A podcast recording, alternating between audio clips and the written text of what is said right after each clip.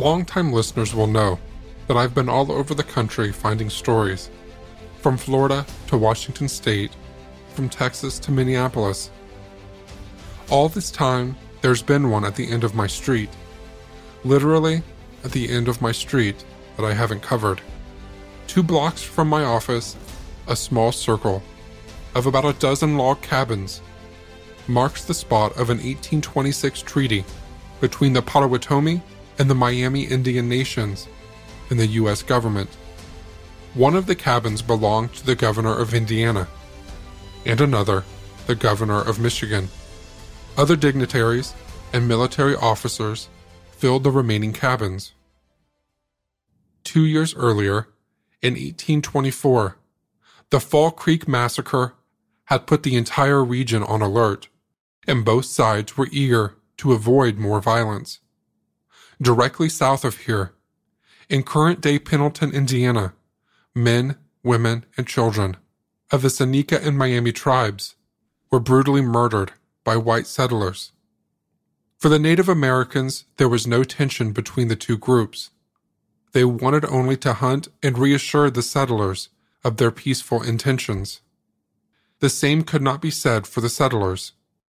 Under the pretense of looking for a lost calf, the settlers led the men of this hunting party out into the woods and slaughtered them. Then they went to the natives' camp and killed the women and children. Four of the children were under 10 years old. When news spread of this massacre, the American public was horrified. So horrified that four of their murderers, James Hudson, Andrew Sawyer, John Bridge Sr., and John Bridge Jr., became the first ever white men in American history sentenced to death for crimes against Native Americans. Two years later, and 60 miles north, the Treaty of the Mississinewa was signed here in Wabash. And for a brief moment in time, peace was possible. There have been more important treaties in the world, but the Treaty of the Mississinewa spared uncounted lives along the frontier. And had it never happened, my podcast's hometown, Wabash, Indiana, may not be here today. The name of this little neighborhood of cabins is known as Paradise Spring, and I recently sat down with a friend of ours to help us tell this story. I'm Deanna Unger, and I'm the secretary of the Paradise Spring Board. I've been on the board since 2010 and have seen a lot of changes, but a lot of exciting things, and really glad to be here. This area of Indiana was not settled at all prior to 1826. The southern part of the state was, and up near Fort Wayne, but there was just natives in this area and they wanted to get land to build a canal through here. They thought that would be a good way to get people in to settle this part of the state. So in 1826, there were three commissioners that were involved in finding a place to hold the treaty had to be a place where there was plenty of water because there was over 2,000 people here, including the natives and the militia and everything.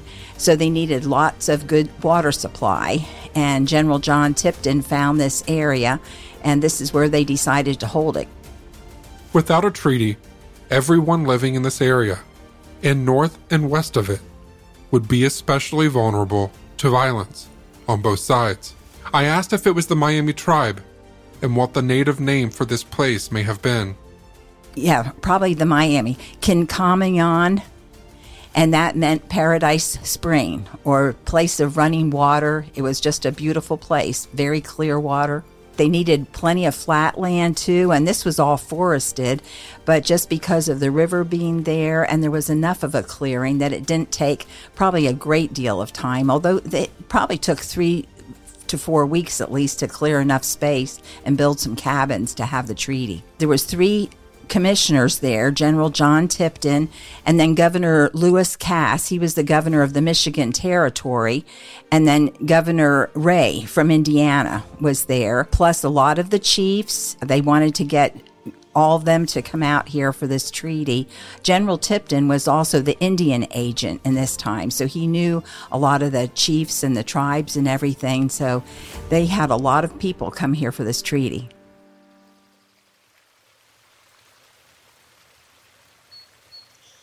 Chief Legros that's what Legros is named after. Chief Richardville was very important. Manteo, I believe. Chief Godefroy was there. There were several of them. The Potawatomi and the Miami were the main ones. The Wea Nation was here, and there was also some other smaller tribes.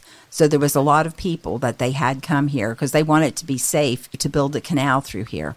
When they built this, they didn't expect this to be there for a long time. It was just some cabins to build for the governors to stay in. They had the militia at some place. They had traders that came there. So there was about 10 buildings and 15, 20 years, 30 years or whatever, they just rotted away because they weren't taken care of.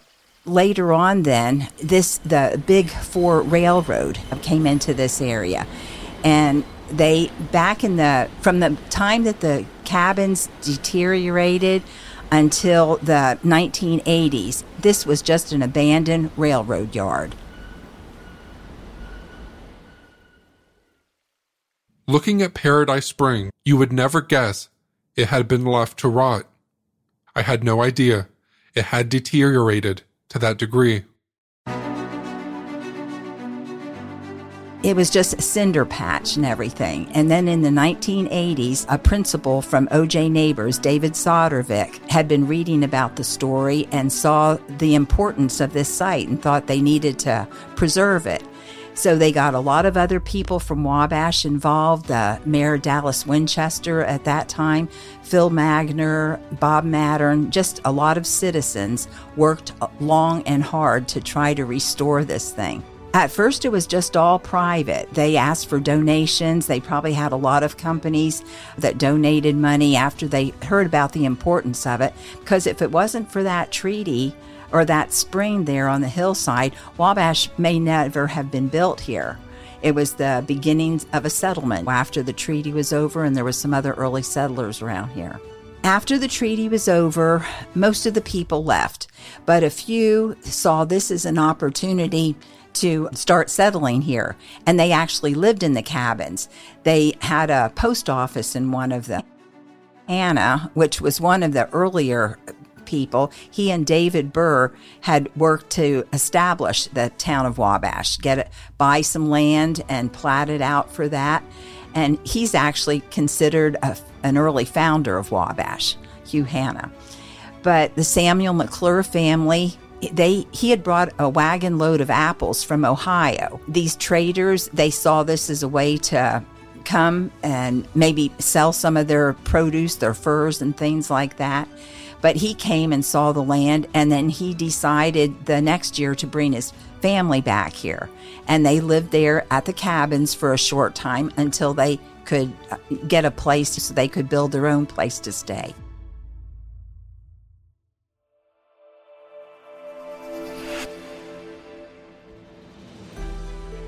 You're listening to Hometown History from Black Label Podcasting.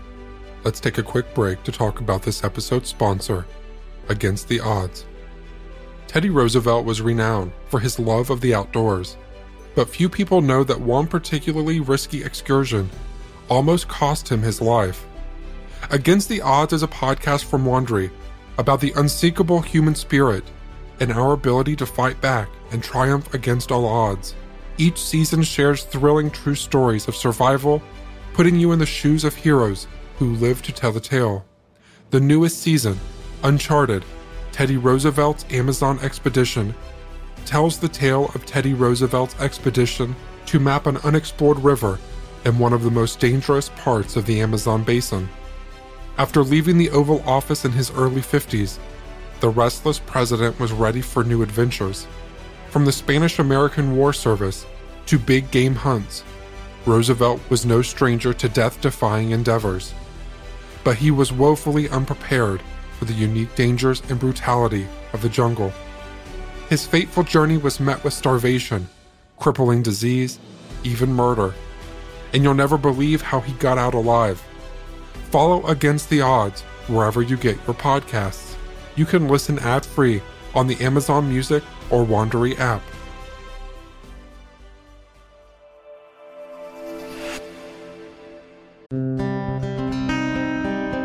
A detective came and knocked on the door, and I said, Is it Renee? And he just gave me that solemn look. It was the worst day ever. The Proof podcast is back with a new case and a new season. 23 years ago, 18 year old Renee Ramos went missing. Her body was later found in an empty Home Depot building on the edge of town. I don't think that they arrested the right people. It's about time somebody's trying to do something. She had a black eye about two weeks before she was murdered. They are involved. They definitely had her body and her backpack. You know people are going to judge you, right? Of course, they're judging me now. They've been judging me damn near my whole life. You can listen now to season two of Proof wherever you get your podcasts and follow along with us as we reinvestigate the murder at the warehouse. I have to ask Did you kill Renee?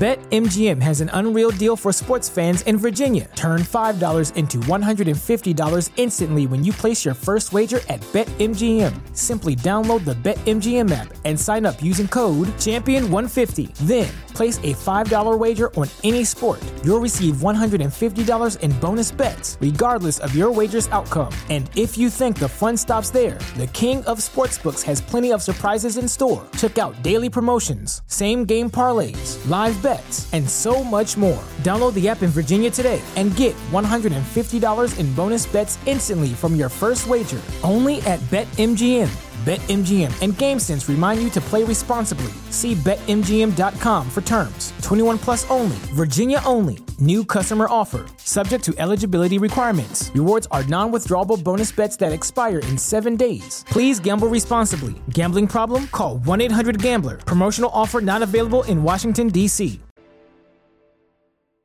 Dr. James Ford, the Ford meter box industry here in town, their ancestor was a, an early settler here. He started his practice here.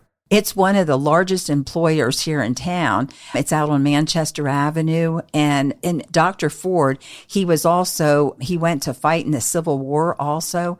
And so his wife had the responsibility of raising the family and taking care of everything here they are just a very important family here in town. They ended up the place that they built their cabin after they left Paradise Spring. They found out that Chief Charlie, one of the Indian chiefs, it was actually his land that they were on. So then they had to move three miles west of Wabash, close to Rich Valley. And they were there and started their farming operation for a while. And oh, I have another little story I just thought about. I asked Deanna to clarify which tribe she was referring to. It was probably the Miamis because the Miamis were here in Wabash and south of the river. When they came to the treaty, that's where their campment was on the south side of the river. And then the Potawatomi are up north a little bit farther. I'm going to back up and tell you another story. Another thing that we found out that was that in 1820, the first business was established in Wabash, and it was a mill that the government built for the Indians so they could bring their grain there to have it ground. And it was just a crudely built mill, and it was west of Wabash, and it was on Mill Creek. Since they built the mill there, then they decided to name the creek Mill Creek because there was a mill there. So that was a place for the Indians to build. And like I said, Jonathan Keller was the last miller that they brought here to run the mill. And he had a daughter, I believe it's Elizabeth, but don't hold me to that for sure. And then she married uh, the McClure boy, and I, maybe it was Joseph, I'm not sure. But their wedding, they had to find a someone to marry them. Wabash was not a county at that time. It was Cass County and Grant County were the two counties. And they went over there to Grant County and they found a justice of the peace to come to the area to marry them. He gets to the bride's family's home and he says, I can't marry you. I've crossed over into the other county, so this is out of my jurisdiction. So the whole wedding party gets on horseback and rides a mile to the east so they can get married. So we reenact this story during our little play that we do. We used horses a couple of times. I don't think we're going to do that this year. We're getting ready for Founders Festival and it'll be an all day event. We'll have different things going on. I don't think we'll be using the horses this year, but that was a cool thing to do. I asked Deanna how they went about restoring cabins that old. She said they just found new ones on other lots and moved them here to reconstruct the original camp as accurately as possible. Like I said, for a while, nothing was there. It was just an abandoned railroad yard. Then in the 1980s, they went ahead and started reconstructing the cabins. Different people contacted them and said, Oh, I've got an old cabin on my place. So a lot of things were donated that way. For a while, we didn't do reenactments. In the 1990s, they had several very big reenactments. It was very neat. About 2015, we started to try to do reenactments again. They're not a huge thing like 1812, but we mainly concentrate on the signing of the treaty. We tell the story of that. And last year we started opening the settlers cabin the second Saturday of the month from 9:30 until noon and it's the cabin that's down the hill just tucked away. A lot of people don't even know it's there but it's a beautiful shady spot and we are there to tell the story and just show people what it was like at that time. And we're going to have an important sign dedication that day to show the location of the spring we do an old fashioned Christmas event too down there and have Father Christmas come. So it's the night of the kickoff for the holiday season. I think it's called Jingle Jubilee in November. I asked Deanna to say more about the canal and what followed the treaty. Yes, they wanted to get the land so they could build a canal. It turned into not being a very reasonable money making scheme. Water wasn't high enough, but for about 20, 30, 40 years or whatever, the canal brought visitors, or not visitors, but people to settle here. They were coming from the east or coming up from the south part of the state. But then the railroads more popular. It was more economical to travel that way a lot faster. So uh, the canals died out. Also, the interurban. I don't know if you're familiar with interurban thing.